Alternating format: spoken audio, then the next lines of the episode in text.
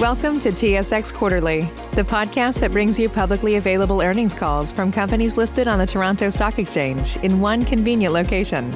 Gone are the days of looking through confusing websites. You'll find the important information right here. Enjoy the call.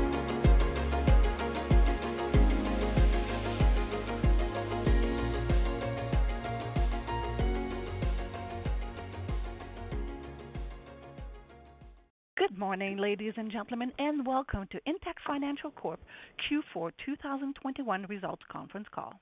At this time, all lines are in a listen-only mode. Following the presentation, we will conduct a question-and-answer session. And if at any time during this call you require immediate assistance, please press star zero for the operator.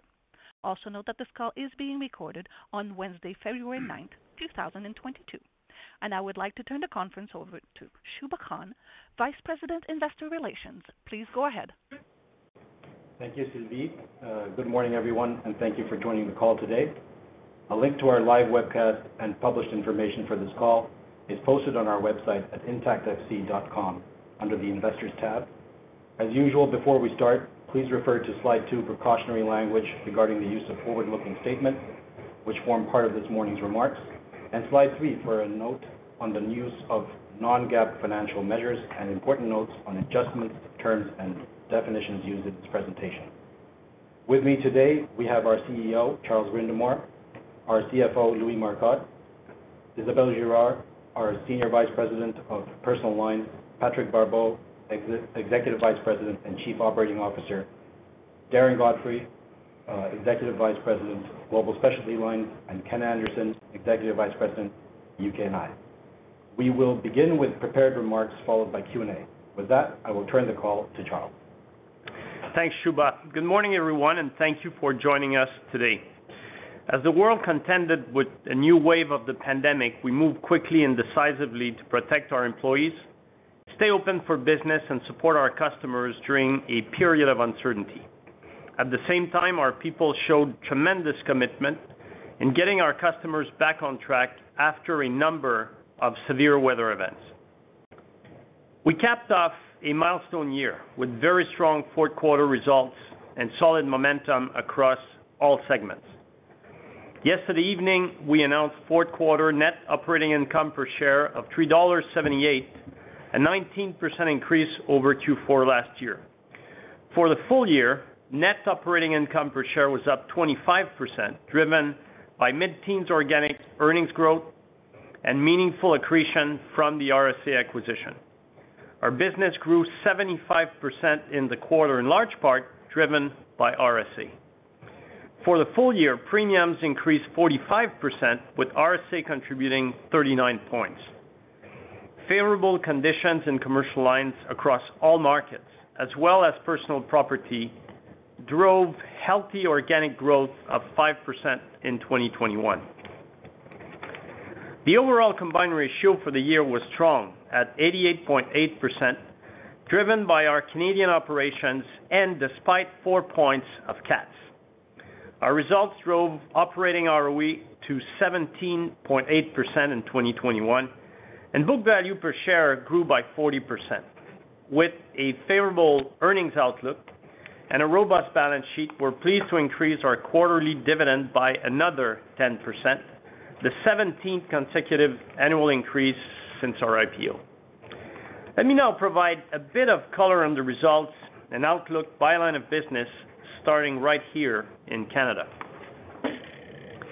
Performance in our personal auto business continues to be solid, with a combined ratio of 86.9%, which included 4 points of favorable prior year development, lower driving, and the impact of our actions over time. We've made significant investments in claims operations and pricing over the years. These continue to pay off and put us on solid footing to continue to stay on top of claims cost pressure. As a result, we expect to operate at the lower end of the mid-90s range as driving activity normalizes. Looking at the industry in auto, we expect muted premium growth in the near term until mobility returns to pre-pandemic levels.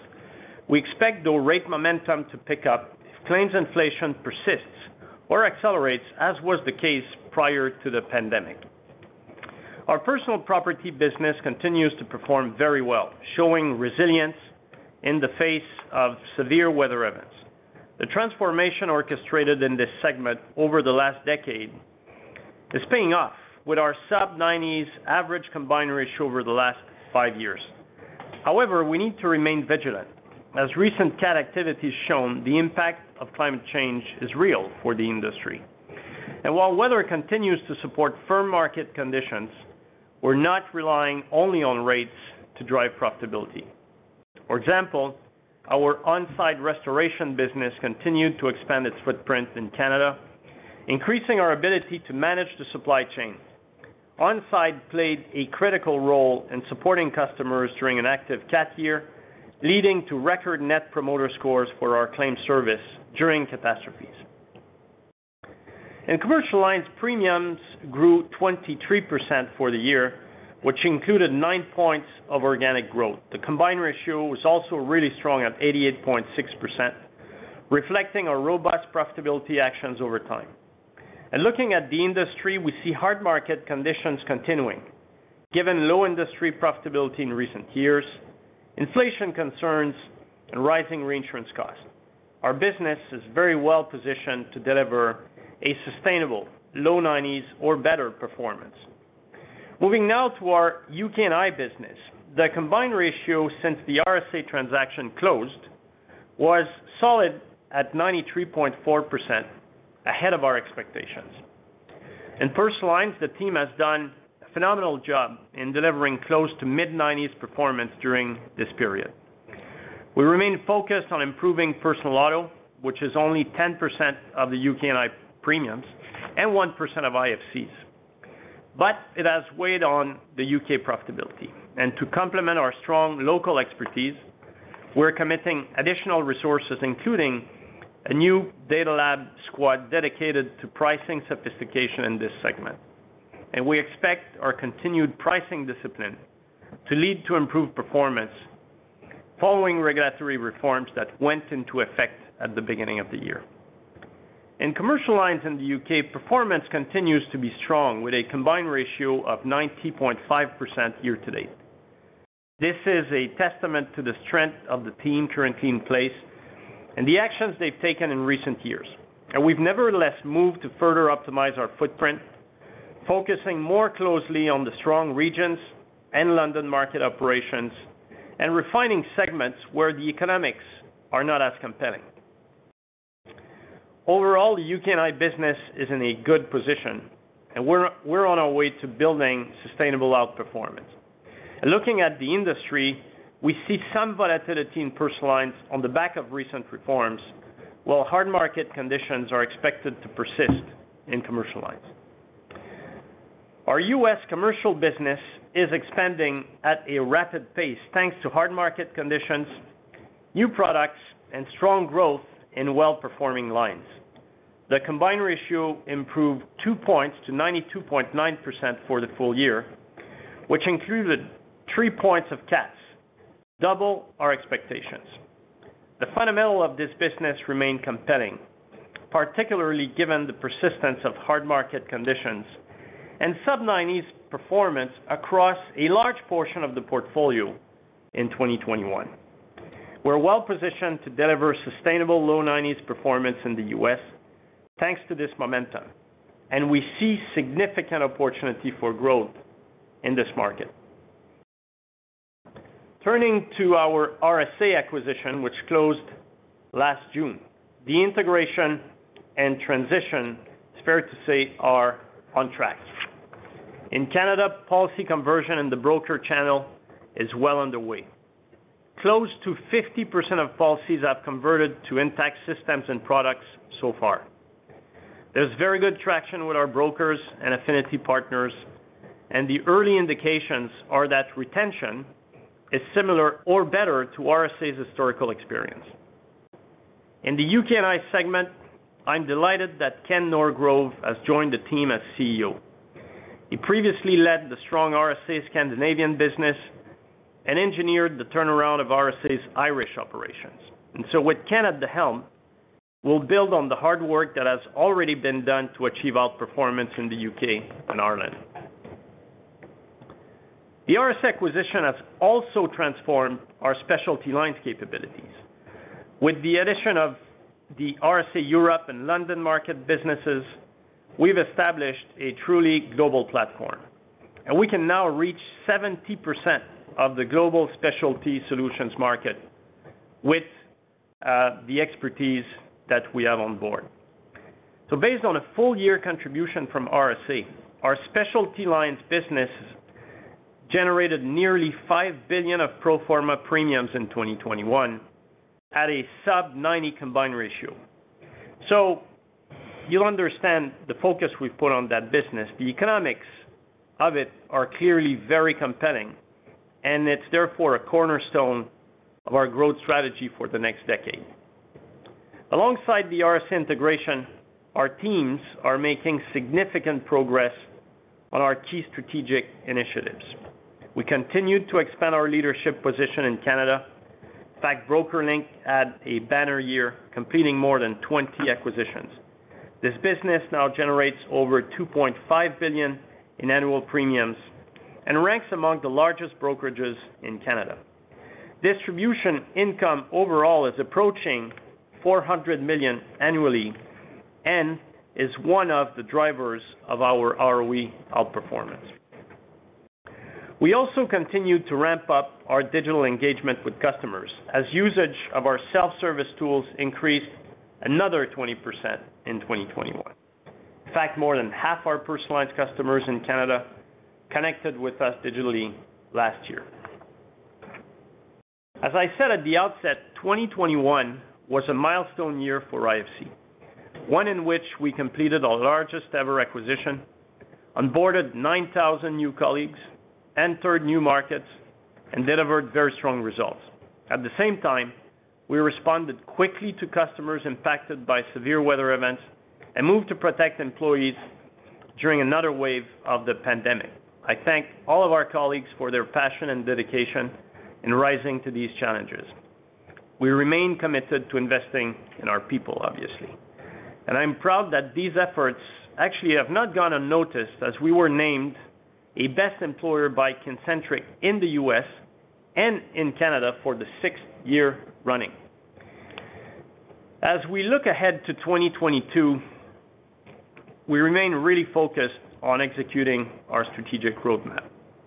Obviously, number one priority is completing the integration of RSA and capturing the economics that come with it. Number two is expanding our leadership position in Canada through digital as well as distribution. Number three is laying the foundations for outperformance in the U.K. and Ireland.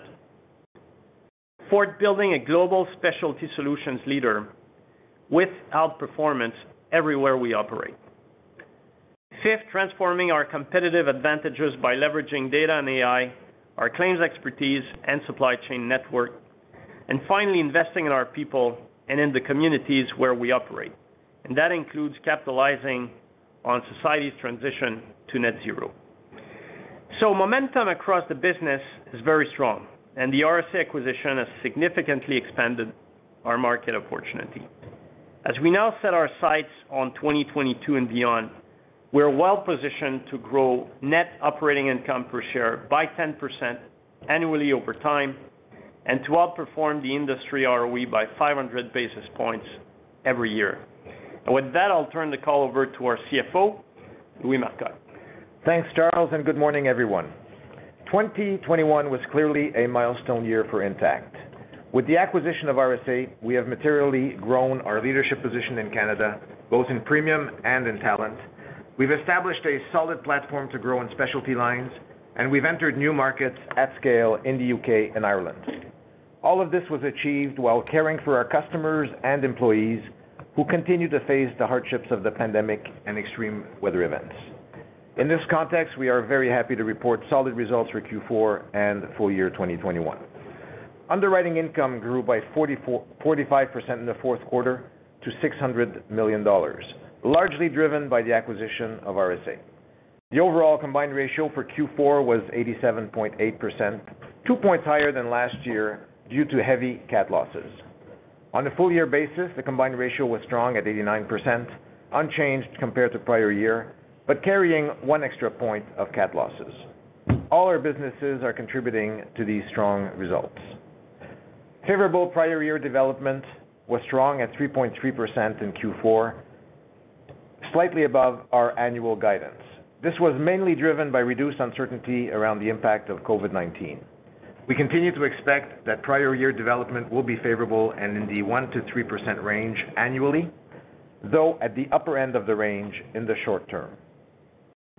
Net investment income increased 54% in the quarter, largely driven by the addition of RSA's investment portfolio and a non-recurring special dividend of 23 million dollars. For 2022, we expect investment income to grow approximately 60 million dollars, reflecting the full year impact of the RSA portfolio and the benefits of moving to our targeted asset mix. Our guidance assumes largely stable reinvestment yields and no special dividend. Any increase in interest rates would represent upside to our expectations, but the impact will be limited due to the slow rollover pace in our portfolio. Distribution earnings grew 7% in the quarter, below our recent guidance due to the timing of M&A and higher expenses.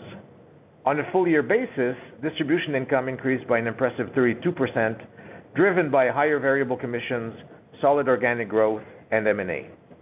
Looking ahead to 2022, we expect distribution income to surpass the 400 million dollar mark on the back of continued momentum in the business, a robust acquisition pipeline, and continued growth of our On Side Restoration business.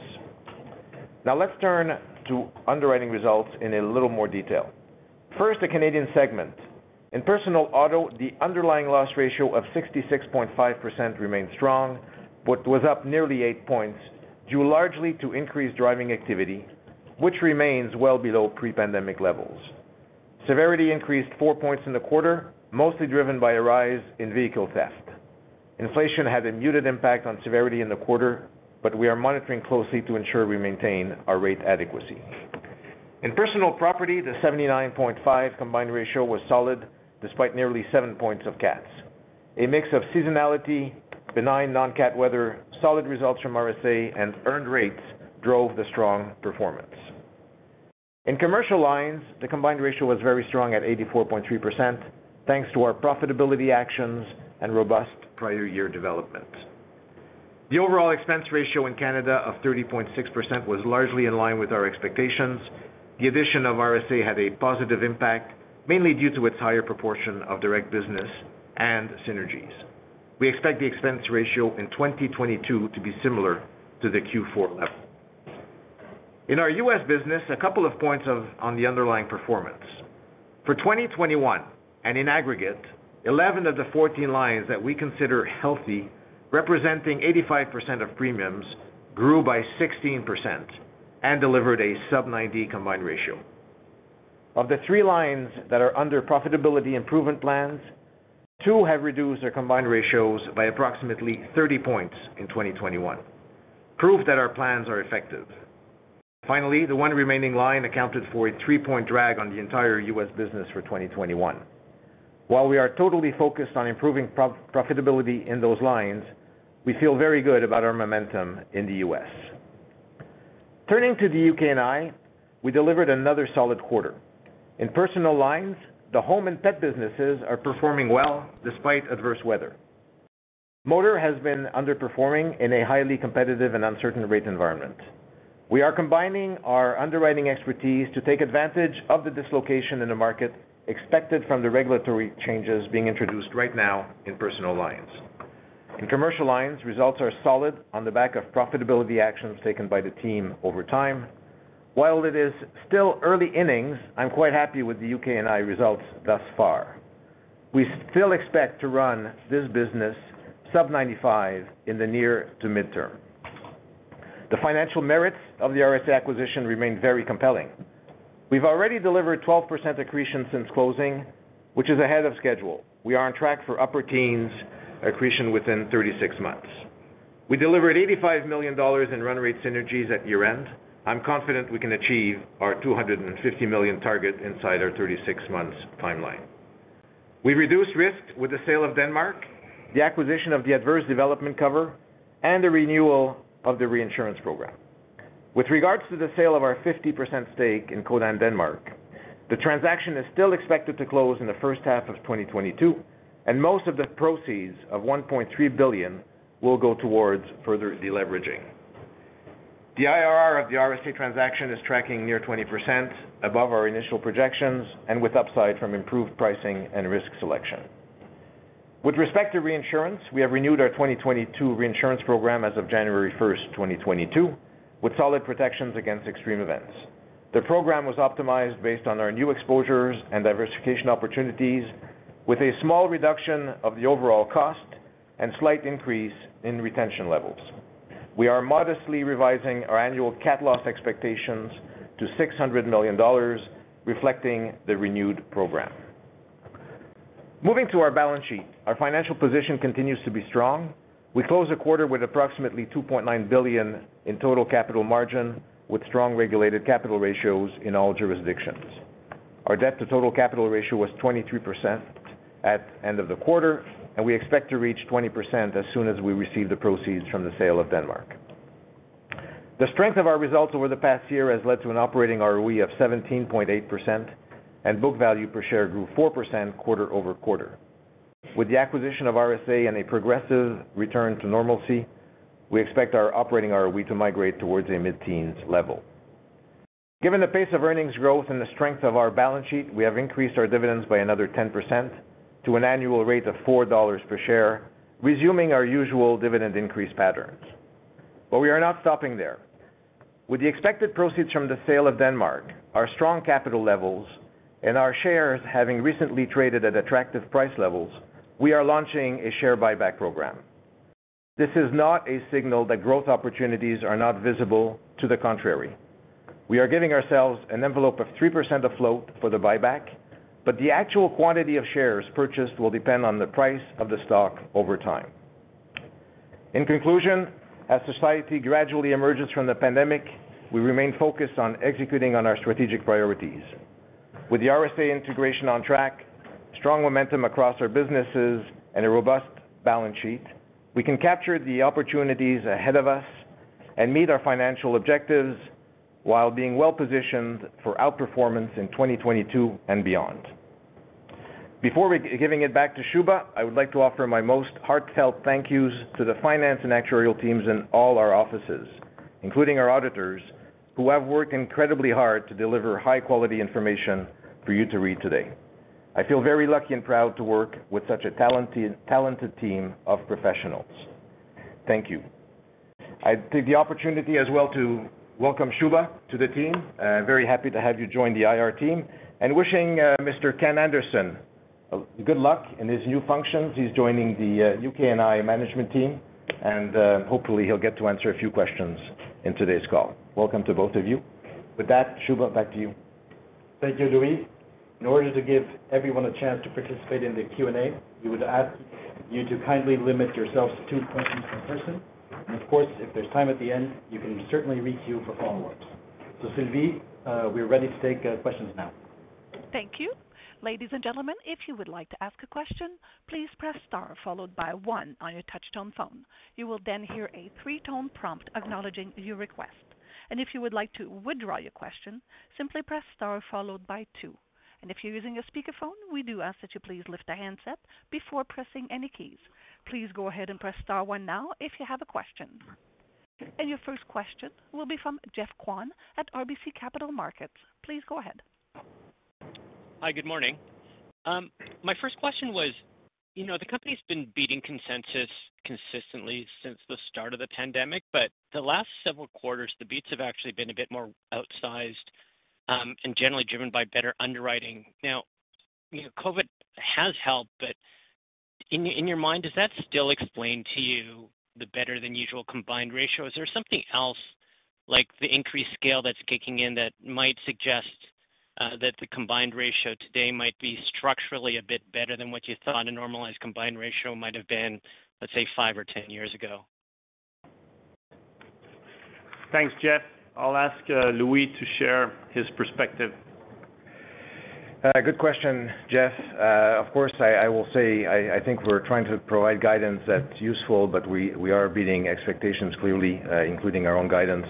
Um, I think the situation right now is one where the actions we've taken over time uh, on profitability, including rate and product changes, uh, have kicked in really. And uh this is combined with lower driving activity, maybe a bit of milder weather, um, uh, you know, and other, I will say, contextual events that have enabled us to deliver really, really strong margins.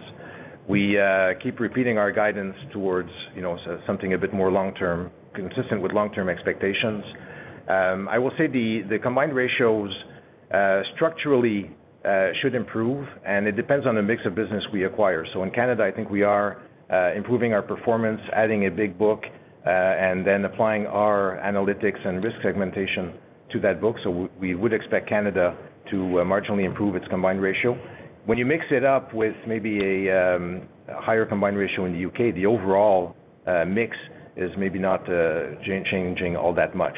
So you have to take into consideration the geographies we've added and the combined ratios that uh, we've mixed with it. Um so I think we will improve the combined ratios.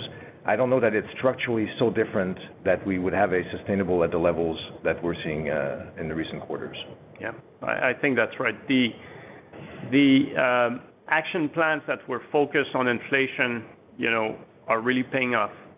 The market is very supportive uh, of the actions that we're taking, and, you know, we're trying to be opportunistic uh, in this environment. The driving activity. Now we're getting a lot of relief, 650 million over the past uh, two years to reflect that.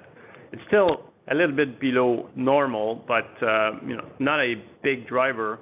There's been, you know, uh, we've taken a fairly cautious stance in terms of the high volatility of the environment in which we operate from a reserving point of view. This clearly uh, contributes as well. And let's not forget the fact that RSA 12% accretive in six months is is better than what we had anticipated. So when you put all these things together, I think you get you get very strong uh, performance.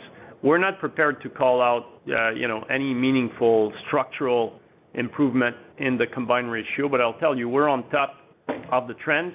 The environment is playing to our strengths, and we're really focused and uh, looking forward to 2022. Okay, thanks. And just my second question was, I know it's only been a little over a month, but just um, any uh, comments that you can make on in the U.K. on the personal lines, the changes that have happened there, Uh, in terms of your risk appetite, how you're going about business as well as uh, the broader competitive environment? Yeah. It's um, been, uh, you know, six weeks indeed. The team in the U.K. under the leadership of Kay Martin has done an outstanding job in preparing for it. We worked very closely with the local team to make sure that, you know, we put all our horsepower in pricing and risk selection. The team is playing the environment in a fairly cautious fashion, I would say. Uh but things are playing out largely as we anticipated. Our perspective is that this change is a positive one for the marketplace, for the environment. You know, it essentially tries to align new business premiums with renewal premiums, high level. There's other things. That's good for the marketplace. I think uh, overall it makes for a better environment for us to operate, gives us an opportunity to leverage some of our pricing and sophistication. Six months in, uh, six weeks in, largely in line with what we anticipated. Renewals will start, you know, in the coming days. Have started in the coming days. That that'll provide additional uh, color, Geoff, and that's why we're we're cautious at this stage to make, uh, you know, uh, statements or our perspective too clear because it's too early. But so far so good. Ken, um, you know, you've been on the ground last month. Maybe you have additional color you wanna provide. Not really, Charles. I think you've covered most of the key points there. You know, five weeks in, I would say rational behavior by competitors uh, in both home and motor. So evolving, I would say, broadly in line with expectations. Um and new business rates, uh, you know, have risen as expected. Um, margins are being maintained. Um, when it comes to renewals, um, you know, retention levels, it'll be it'll take a few more months to assess how they will evolve, uh, given the lead time around renewals. But broadly in line, if not a little bit ahead of our expectations. Yeah. Sorry, Thanks, just Ken. to clarify, when you say playing out uh, as anticipated, does that mean you're maintaining your market share or you're maybe taking a little bit more? Broadly maintaining. Yeah. Okay, great. Thank you. Thank you. Next question will be from Tom MacKinnon at BMO Capital. Please go ahead. Yeah, thanks very much, and good morning. Um, You talk about commercial markets remaining hard. Um, maybe give us uh, some color as to how rates are trending versus uh, loss cost trends, especially as inflation looms. And then I have a follow-up. Thanks. Yeah. I missed the last part of your question, Tom. You said especially as what? Um, as How are rates trending versus uh, loss cost trends, especially as inflation looms? Oh, as inflation looms. Okay. Yeah. Darren, do you wanna give your perspective on the commercial lines markets where we operate? Yes. Uh, Thanks for the question, Tom. I think when you look across all of our geographies, uh, the market conditions are very similar, were very similar and continue to be similar to what we've seen for a number of quarters now. Uh, We're in the upper single-digit range pretty much across all of our markets. Capacity continues to be Uh, tight as you would expect it, and uh, really no slowdown in terms of the markets and the operating environment. So it's very supportive in terms of our actions, the position we're taking. Retention uh, continues to be very, very strong in all of our markets. New business is up as well too, as you can see with some of the the growth that we've we've shown across our various different markets. So it's a very encouraging operating environment. With respect to loss trends and the inflation question, I think Patrick could probably give some color on that. But uh we continue to see uh, with the rate levels continuing uh, into 2022 um, to be in excess of those trends. And as I said, the market is very much supporting the actions that we're taking at the moment. Yeah. And bear in mind, um, Tom, that you know, we've been moving the dial on rates, you know, for five, six years. It certainly has picked up in the past three years. But um but I think Darren's description is um is accurate. And Patrick, I don't know if there's any color we need to add on commercial lines. Well, the the property side of the commercial line, we see a similar inflation as what we see in the personal property book. So, inflation in the cost of materials in the range of about 10%, but lower in the contents and some of the other pieces overall. Um, you know, mid- to high-single-digit increase on the property side. And then the liability piece, um, there's some increase in in in the severity, but uh, a reduction in frequency in the recent years. So uh overall, not a huge pressure uh, there. Yeah. So when you blend when you blend in uh, liability and property, you're you're well within the sort of rates you're seeing in the system at this stage. Darren? Yeah. I think the other thing I would add, Tom, let's not forget too, on the property line in particular, we have automatic indexation of of amounts of of insurance. Uh, so naturally, we are watching that very closely. We're adjusting upwards the automatic indexation to reflect some of the inflationary pressure we're seeing. So in a way, that's that's a natural hedge against the inflation environment as well. Yeah. In addition to the rates that we're that is flowing through the system. I think that uh, if you look at the industry level in aggregate, uh, Tom, you know, and as you think about the trajectory of the market, you gotta keep in mind a number of things. COVID has been really hard for the industry globally in commercial lines.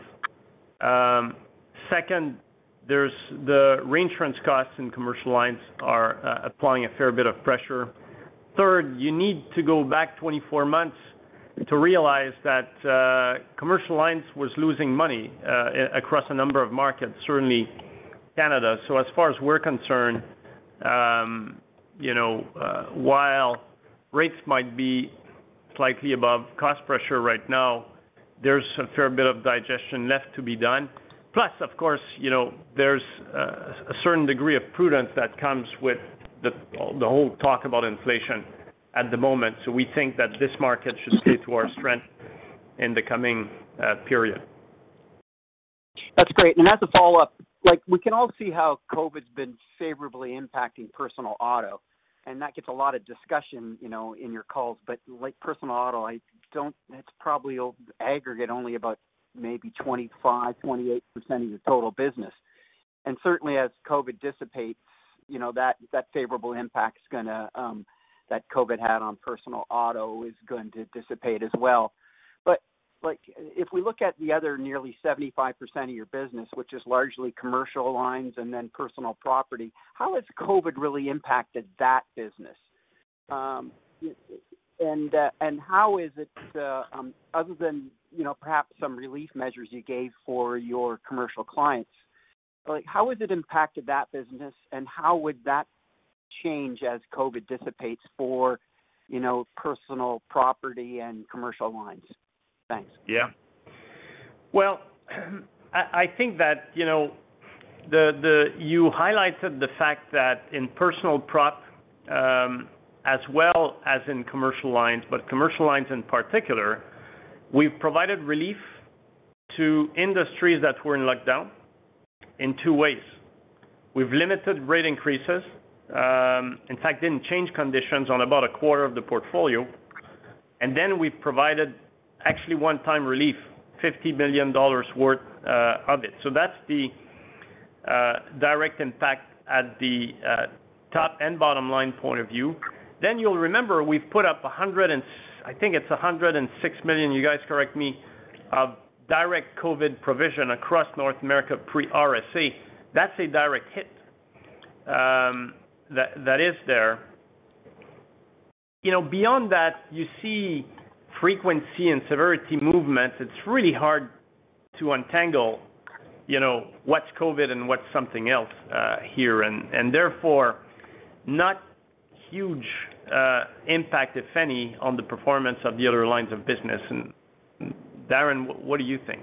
No, I think I think you're bang on there, Charles. I think obviously from a reserving standpoint, we've taken a pretty prudent position in terms of um the especially on the casualty side, in terms of the run rate from a rate standpoint and potential inflation environment. So but but structurally, Tom, I think there's a lot of moving pieces there, but it's marginal at best, I would say, in terms of sort of the COVID impact impacting our results in 2021. So as long as those markets remain relatively firm, there's nothing that as COVID kind of dissipates through 2022, there's nothing in uh, we shouldn't anticipate that there's going to be some sort of uh, impact, negative impact on those lines like uh, one might be led to believe would be the case for personal auto. Am I correct in that? Yeah. If you isolate COVID in in making that statement, I would I would kind of agree with that. There are lots of moving pieces in the environment in which we operate. You know, there's inflation in the system, as we've talked about for a number of years, and as now most people talk about. We need to keep all of that in mind as we look out uh, the next 12 to 24 months, and our guidance basically uh, takes that in mind, uh, Tom. Okay, thanks. Thank you. Next question will be from Michael Phillips at Morgan Stanley. Please go ahead. Thanks. Uh, good morning, everybody. Um, I guess a couple questions. Well, one question first off on your auto book. Um, you talked about it's still below pre-pandemic. How much has that changed since last quarter, and how close are you to kind of pre-pandemic driving levels uh, that would affect frequency? Um, and then uh, let me stop there for now. So, just first off, where is driving levels today versus where it was last quarter? Yeah. Why don't we ask Isabelle uh, uh, to share her perspective on driving activity? Sure. Uh, maybe to start a bit in Q4, I would say that in Q4, driving was slightly below historical, but very close to pre-COVID levels, and it has been at its highest level since the beginning of the pandemic. So that would be Q4 2021. and Then, of course, Omicron wave came at the end of December.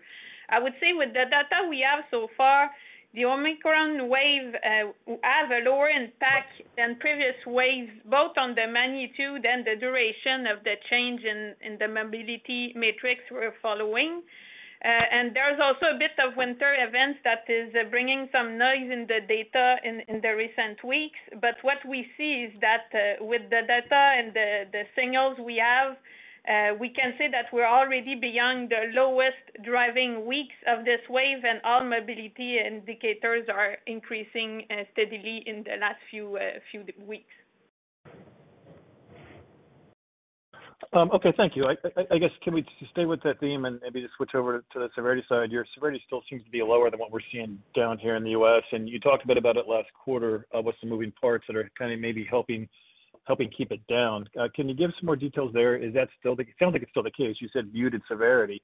Um, uh, so it sounds like that's still the case, but maybe thoughts of if you think that's going to continue uh, into this year. Yeah.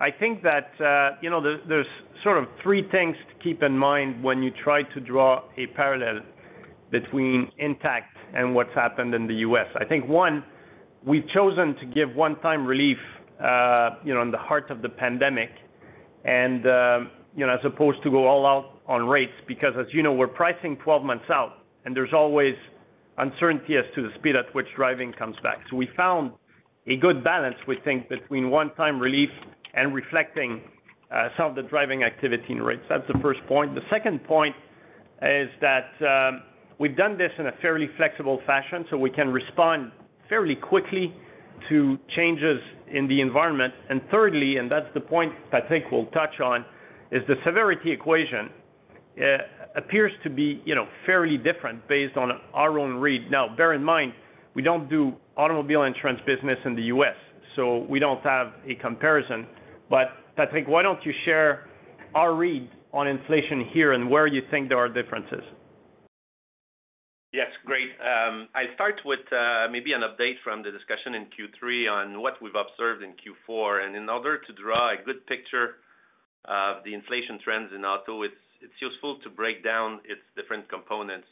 So when we look at our Canadian uh, book in auto, the claims cost is roughly split 40% from injuries and liability, 30% from car repairs, and 30% from total losses, which includes just over 5% of theft claims. So in total, in Q4, the severity has continued to be fairly tamed at about 4% year-over-year in total for auto, with 7% increase from physical damages and 0% on injuries. Uh, here you'll recall, injuries is where we were prudent in reserving to reflect the uncertainty of the development patterns uh, during the pandemic. So zooming in on the 7% increase on physical damage, more than half of this increase is caused by an increase in the number and severity of the theft claims. And the remaining 3% continues to be uh, caused by you know, the technology in cars that we talked about uh, a few times. But if I go further uh, into the remaining two buckets, the repair costs, so the 30% that comes from repairing cars, is split half and half between parts and labor. And what we see there is about 5% inflation on parts and normal inflation, so between 2 and 3% on labor.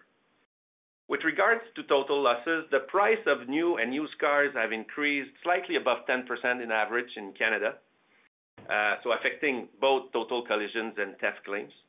However, for the total loss collisions, this has very limited impact on our severity because the recoveries we get from the salvage cars continue to largely offset this impact. So that's the global picture of what we've seen in Q4.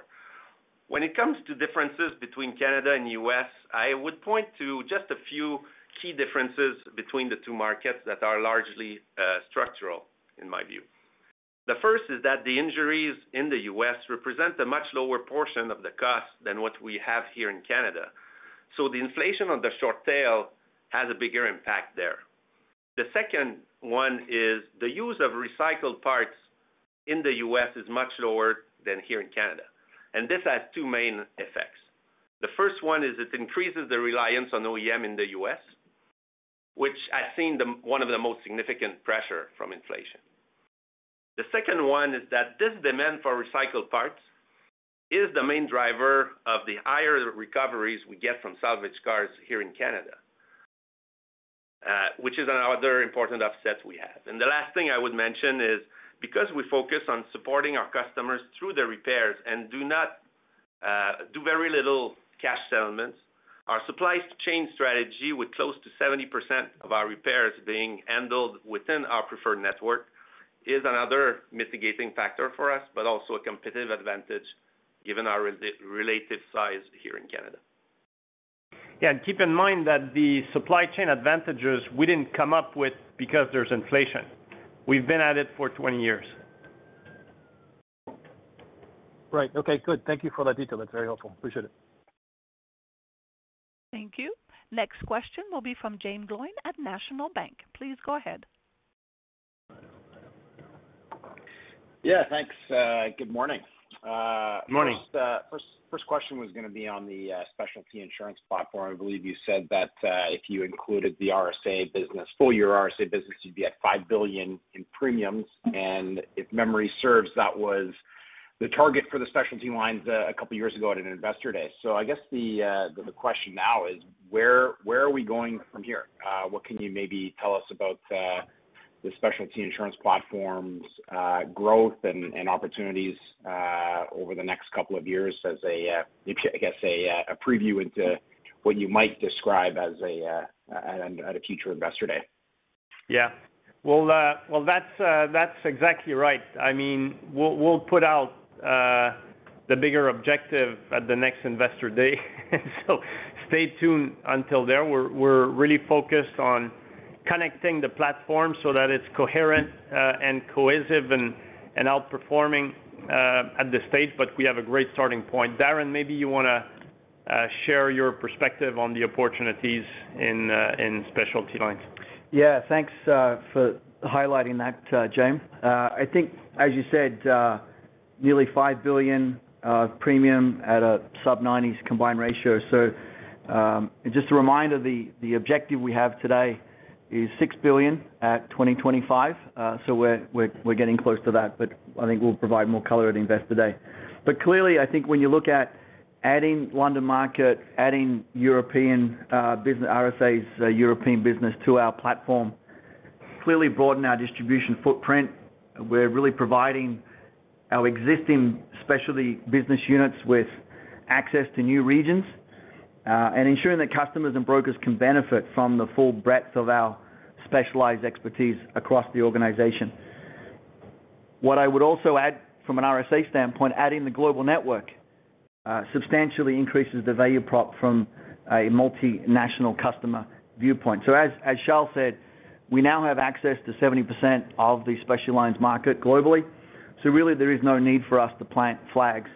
But for us, it continues to be the focus that being very deliberate in terms of where we play and how we play and doing more of what we do best. So I think when we look at our GSL franchise now, uh, we really see it as a really strong financial anchor for the organization moving forward, uh, delivering sustainable outperformance uh, together with significant growth upside. I think when you look at our platform today, and our capabilities, we see clear opportunity for us to expand our outperformance capabilities. Um, and we'll be bringing continued focus on that in the short to medium term. So we're very bullish in terms of the path that we're on from a GSL standpoint. Yeah. I think uh, the thing that I like about the position we're in at this stage is we can grow in the markets where we are. We don't need to expand from a geographic point of view because we have all the tools in the toolbox, which means greater focus, greater depth, greater scale. And one of the things we wanna do in the next 24 months is is to bring far more science in pricing and risk selection uh across across the platform. But uh we'll put the spotlight on that, Jaeme, at the uh at the upcoming Investor Day, both in terms of growth opportunities, but also performance and outperformance opportunities. We're pretty bullish about the assets we have now in specialty lines. That's great. Thank you. I'll leave it there. Thank you. Next question will be from Doug Young at Desjardins Capital Markets. Please go ahead. Hi, good morning. Um, just wanted to go back, and I think, Louis, you mentioned this in your prepared remarks about, you know, the RSA synergy guidance excludes the benefits from improved loss cost trends. So as we think about the evolution of you know, COVID coming off and people driving more and claims costs going up, you also have the benefit of also pulling the lever of putting science to work um, and better targeting. Have you put a finer point on what you think you can do? Because I think you have done this in past acquisitions. What you think you can do in terms of driving loss costs down, specifically in Canada, as a result of RSA? Yeah. So uh you know, it's a good question, Doug. The 250 does not include the upside from all the uh, analytics and um, data segmentation and so on. We've kept that uh, for the future. One of the reasons it's it was hard to define the starting point. Typically, when we buy a uh, when we've made acquisitions in the past, we had you know, reliable couple of years average combined ratios in the past, and we could see how we could improve the book. Uh, here, given the COVID environment where the results were extremely strong, uh, the results were improving uh, additionally in the past few years, it was just harder to pinpoint the starting point and the impact we would have. So this is where we were cautious as to how much we would drive the improvement in the combined ratios from the data analytics. So we have not you know, made that more precise yet. We still see it as upside. Uh, but distinguishing how much improvement is driven by our data analytics versus uh, the moves we're taking in each of the books and what the teams have done already, is, um, you know, it's not an exact science. So as soon as we can be more precise there, we will be. But what we're tracking now is really the improvement of each of the performances and making sure that they meet our uh, targets as well as the synergies that we want to develop. Yeah. And um and the thing with pricing risk selection, claim supply chain management, this plays out over 24-36 months. Uh, pricing risk selection first, and then claims and supply chain management over time. So uh you know, it's harder, I guess, to uh, put a black and white number uh, out there. But rest assured, we're totally focused on it. And then my second question, and this is more a bigger picture question for you, I guess, Charles. I mean, open banking is supposed to arrive in 2023, and I know this doesn't impact Intact or the property and casualty industry. But my question really is, I mean, has there been discussions, like if they're going to do this in in one financial institution area, would they go to other financial institution areas? So is this something that you've had discussions with the government or regulator about moving in a similar direction? The whole concept of having clients own their data and be able to port their data, is that something that you consider to be a risk, or is that just not a risk? It's certainly not um, you know, in the in the state it is in other sectors of financial services. That's the first point I would make. The second point I would make is that people consider their insurer every year. Uh, and so it is a business where you need to fight to retain your customers day in, day out. Uh, and so it's a very different sort of um, uh, competitive environment. So A, I don't you know, expect a meaningful move in that direction. But B, if there was, the nature of the business is such that in practice, um, there's a fair bit of churn and competition every year.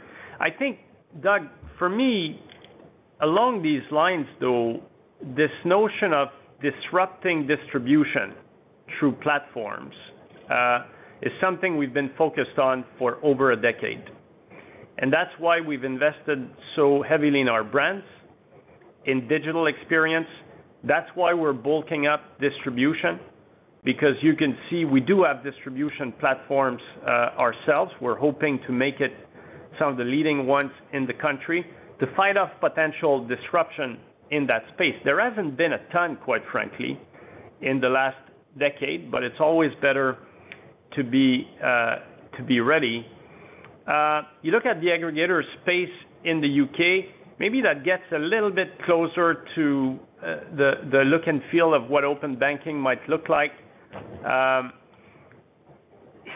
the odds of that gaining traction here, I think, are small. The market dynamics are not the same. The big players are you know, certainly not keen on playing on these platforms, which makes it hard for these platforms to grow uh, fast.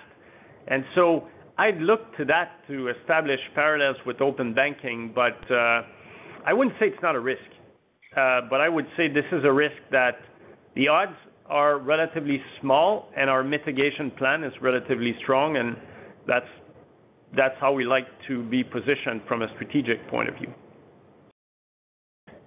Makes sense. Thank you very much. Thanks.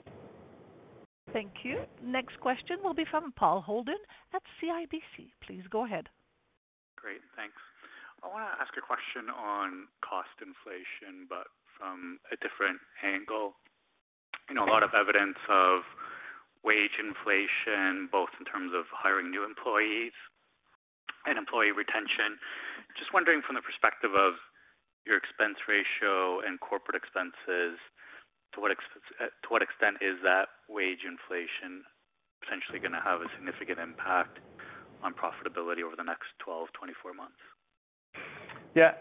I think that uh, we'll take the expense question uh, head on uh, there.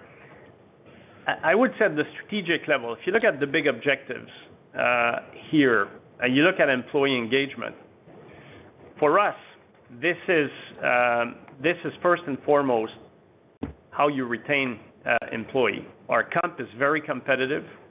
Uh, it's performance-based and um, and, you know, we'll adapt with the marketplace. But when I look at the talent pool, there there are areas in the organization where there's a bit of pressure in terms of turnover. Uh, but overall, uh, we enjoy a fair a very high degree of loyalty uh, at this stage. Now, when it comes to the economics of the business, maybe, Louis, you can provide a bit of perspective on how this can impact us. Sure. So the way we look at it, if you take 10% roughly of Gen X ratio, if you add to that the loss adjustment costs, we like to think that about 16% Uh, of of expenses would be uh, potentially subject to inflation. We would maybe take out uh, 16% of premiums. Of premiums, yes, in total, um, would be subject to the inflation. And then we already bake in inflation in our expectations, maybe at 2.5%-3%. So if the easy calculation for us is doubling up, let's say inflation, actual inflation versus what we plan, and our expectation is an impact of 0.5 point of of uh on the expense ratio. So that's, that's you know, a scenario where we double the current what we've planned for, um, and the impact is fairly limited at 0.5 point of combined ratio impact. Got it. We're not saying this is what we will do. I think this is a Sensitivity sensitivity uh, That's right. test to give you a sense that for us, it's not really a needle mover, quite frankly. Uh, we're far more focused on the claims equation and the supply chain management and the pricing actions we're taking there. Yeah. And of course, you know, the other uh, mitigating impacts as productivity, for example, the technology will help alleviate some of that. But just fundamentally to get the envelope sized up here, that's how we would uh, Yeah try to sensitize it. Yeah. Understood. That sensitivity is uh, is useful. One additional question is going back to one you were asked at the beginning on potential structural improvement uh, in margins. And the one I wanna push you a bit on is personal property.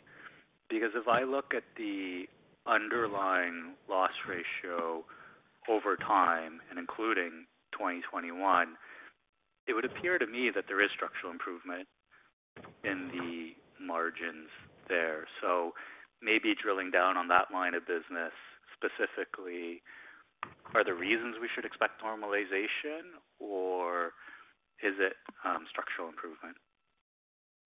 Well, look, um, if you go back a decade, Paul, we would have had a different conversation, right? And at the time, the level of um, cat losses had changed dramatically, and so we changed uh, the structure of the product to be, you know, better aligned with the emerging perils. We change pricing, we change data collection, we change prevention, we change claims, the supply chain. Obviously, when you stack all these things up, you have a product that has grown well and that is performing really well. Our guidance in personal prop is sub 95 even in bad times. Okay? Uh I'll ask Isabelle to share her perspective. She's in charge of that product. She's pricing for it. So why don't you share your perspective, uh, Isabelle? Sure. So a bit like you said, Charles, uh, maybe to start with, I think in the past, there's two things we've made in that line of business that makes the underlying performance very strong, is first, building a strong and resilient product to face the climate change and different perils we cover. And the second one is make sure our rate strategy is aligned with the sustained uh, pressure in cost, so inflation, basically, in that line of business. So I think that's why, in part, we have uh, shown a strong performance. Uh, and as you were mentioning, I think over the last five years, our combined ratio average is slightly below 90%. However, we also need to remember, though, that personal property is the line of business that is the most exposed to weather events and uh, cats, and that will bring volatility in the results.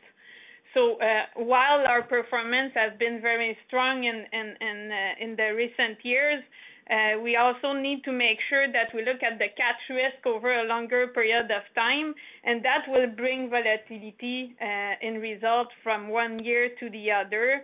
Uh, as an example, the cat ratios have been at about 5% of earned premium in the last two years. But if we look at it over a 10-year period, then it represents 9% of the earned premium. So we can see that from one year to the other, uh, that could also bring volatility. So that's why we say that the um, 95 combined ratio uh, with severe weather is a better reflection of the volatility for that line of business. It can swing, uh, Paul, more than the other lines. I think it's the point. It's a structurally better product. There's no doubt about it. You see it in the results. I think um, we're well protected for natural disasters. I think the issue in personal prop that one needs to anticipate um, is the fact that you can have multiple uh, cats, you know, think of 30 million-70 million bucks, that are not caught by reinsurance uh, because they're below the retention. And that can swing the results uh, meaningfully. That's why we're looking at this product, we're saying, "All right, this is a great product. It's performing really well. We're making the most of the environment in which we operate." But keep in mind that in in in bad times, it can hit 95. Now, The standard deviation around the results, we think is is wider than the other, and that's why we frame the guidance along these lines. Um, you know, it's it's everybody's call in terms of where you want to put the pin in the sand for the expected combined. But we're saying, "Look, this thing is built to do well even in bad times. Yeah. No, understood. Thanks for that. Thank you. Next question will be from Mario Mendonca at TD Securities. Please go ahead. Good afternoon. Charles, um, there've been a lot of detailed questions, and as I listen to this, it gets me thinking about how many things are sort of going right for the company right now, which sort of takes me down the path of your ROE guidance. Um, when you take into account the potential buybacks, uh, reducing your leverage, the synergies associated with RSA, and possibly potential improvements in the claims ratio as you as you go through your segmentation efforts, it really does strike me that the 15% or maybe mid-teens ROE guidance implies something something else is deteriorating it abruptly, and the only thing I can think of is personal auto. So when you think about the 15% or say mid-teens ROE, what are you sort of implicitly telling us about personal auto and how abruptly it will deteriorate in the near term? Yeah. So I mean, the objective here is 500 basis points ROE outperformance every year. You know, that that's where it starts. The industry's performance has improved in the past few years. We're still uh, uh, holding that guidance. Uh, I think there's a degree of prudence, obviously, because when many things go right, you need to anticipate a few bumps here and there, you know, inflation potentially being one of those bumps. Um, But you know, we're trying to stay on top. Louis, do you want to provide a bit of perspective on Mario's question and and the trajectory from an ROE point of view? Because the RSA acquisition has changed the balance sheet. Book value per share is up you know, 40%. Correct. we need just to keep that in mind uh as we as we look out the next 24, 36 months. Yeah, I don't think it's signaling a an abrupt change. Um, at least that's not our intention. I think the uh, the mid-teens is well aligned with what we are guiding to from our lines of business. I think what's been uh, probably surprising is the pace at which we actually return to normalcy or we actually don't return to normalcy, uh, which gave us a bit of tailwind. But I think the mid-teens ROE is really based on the long-term expectations for combined ratios. So you know where we stand on the auto. We're talking about the low end of the mid-90s. Um, I don't think that's going to be an abrupt change. To the contrary, I think it's going to glide towards there unless something major happens. But our expectation is a glide. Um, but at the end of that process, the uh, outcome here is uh, you a mid-teens ROE consistent with the overall combined ratio we'll deliver for the uh, group. We're focused on beating that, obviously, when the opportunity in which we operate uh, or the environment in which we operate provides the opportunity to beat that, obviously, we're on it. Uh, no need to worry about that. You get in a zone where uh, growth north of mid-teens from an ROE point of view is a very good value creation opportunity, and I think that you need to strike that balance. Uh, but uh, we're not signaling any major hits. Uh, actually, we're prudent in our guidance, Mario, but we remain focused on ROE, no doubt. And as you sit there today, do you think that we could see that um, claims ratios, like underlying claims ratios in personal auto start to match what we saw in 2019? Do you think the adjustment will be a little more gradual than that over a couple of years? I think that um, you know, in 2019, Mario, we were still trying to improve that line of business. Keep that in mind, right? I mean, we had done since 2016, 2017, we slammed the brake, uh, turned our attention to the emerging trends we were seeing in accident benefit, in particular in Ontario and in bodily injury across the land. In 2018, uh, we saw uh, inflation pick up in physical damage. We started to signal to the street that technology was putting a lot of pressure. We jumped on that. And I would say, you know, coming into 2019, uh, we were not at our trajectory just yet. So no, I wouldn't see the performance of that line of business in the next 12-24 months be in the 2019 range. I think we're seeing it at the lower end of the mid-90s, certainly in 2022. The full the full weight of our actions was not reflected in 2019.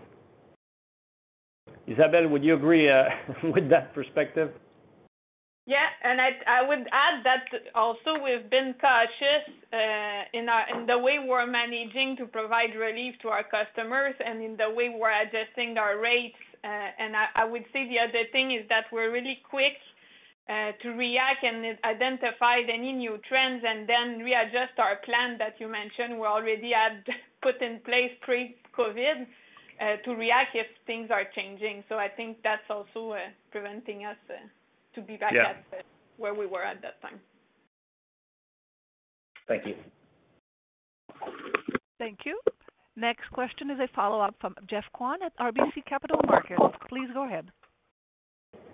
Uh, thanks. Just, um, I was wondering you know, how you would describe how close you are in assessing um, the plans to do, uh, if you're going to do anything with uh, RSA UK & I portfolio.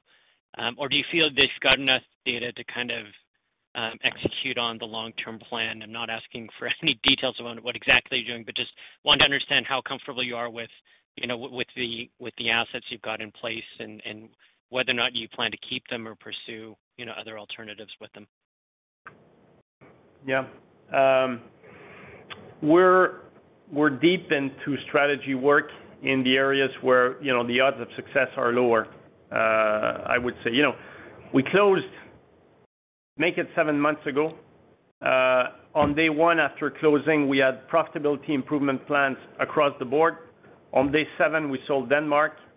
Uh, and we've engaged with the teams across the uh, uh the region to make sure that we knew how to win, where to win, and that would generate enough return to justify being there, even if we win. We're well advanced in this process. You know, when it comes to Europe, we're saying, you know, it needs to fit in specialty lines.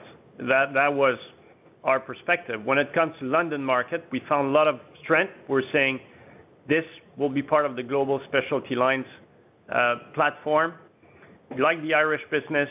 In the U.K., you've heard in our uh, message that we're de-emphasizing areas where we're operating today where the economics are not good, and uh, we're deep into uh, strategy with the team, but feeling good about the results that uh, we're seeing there. So, you know, every part is looked at for a roadmap to win, and if we don't think we can win, then we don't play. Okay. And just my second question was just, um, Charles, when you were talking earlier on U.S. commercial, um, you sounded maybe a little bit more emphatic about significant uh, opportunities for growth. And just wondering if you can maybe provide a little bit more color uh, on whether or not that's uh, you're looking at it from an organic standpoint or um, if there's maybe from an acquisition standpoint um, that might drive some of these opportunities. Darren, do you wanna share a bit of color on that? I think, Geoff, I think there's multiple opportunities here. Clearly, the market conditions themselves today, and you see that in our results today, uh, in terms of an organic standpoint, uh, it's a very favorable uh, operating environment, and we don't see that changing materially moving forward. I think on the inorganic side, I think our strategy continues in terms of our MGA, MGU strategy. So I think there's opportunities there for us to look at potential tuck-in opportunities. And then there's obviously potential broader opportunities beyond that. But again, as you know, right opportunity, um, right price, et cetera. I think that we have a fair bit of runway here, um, and we're very obviously selective in terms of the inorganic side. But organically today, uh, very happy with the market and uh, we're taking uh, advantage of that. Yeah. I think big focus on organic, Geoff. You know, there's the global capabilities which contribute to that as well. We're adding a couple of product lines. But when I look at the footprint in the U.K., I mean, the vast majority of the portfolio um, that is not under performance improvement, uh, you know, ran at 89% in 2021 and has grown at 16%. You know what? We want more of that. And uh it's not expensive to get, and and that's focus number one, uh, I would say.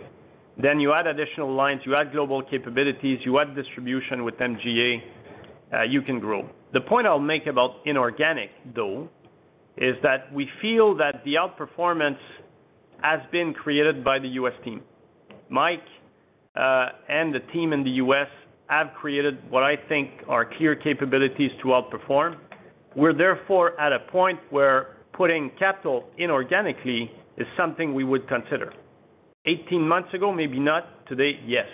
But I think the big upside is definitely organic. Okay, great. Thank you. Thank you.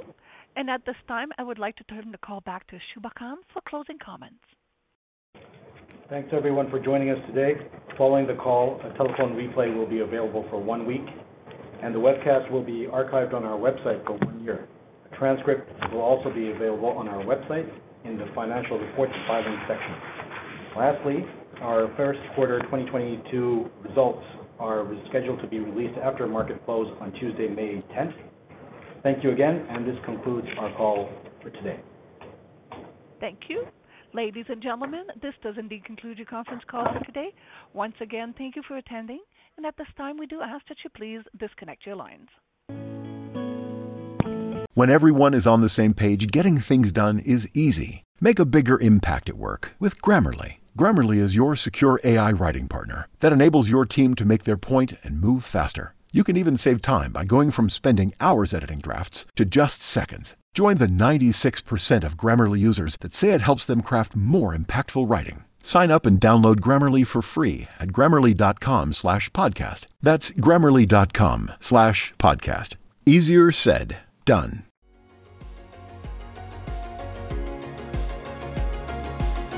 Thank you for listening to TSX Quarterly. If you enjoyed the cast, remember to leave a good rating.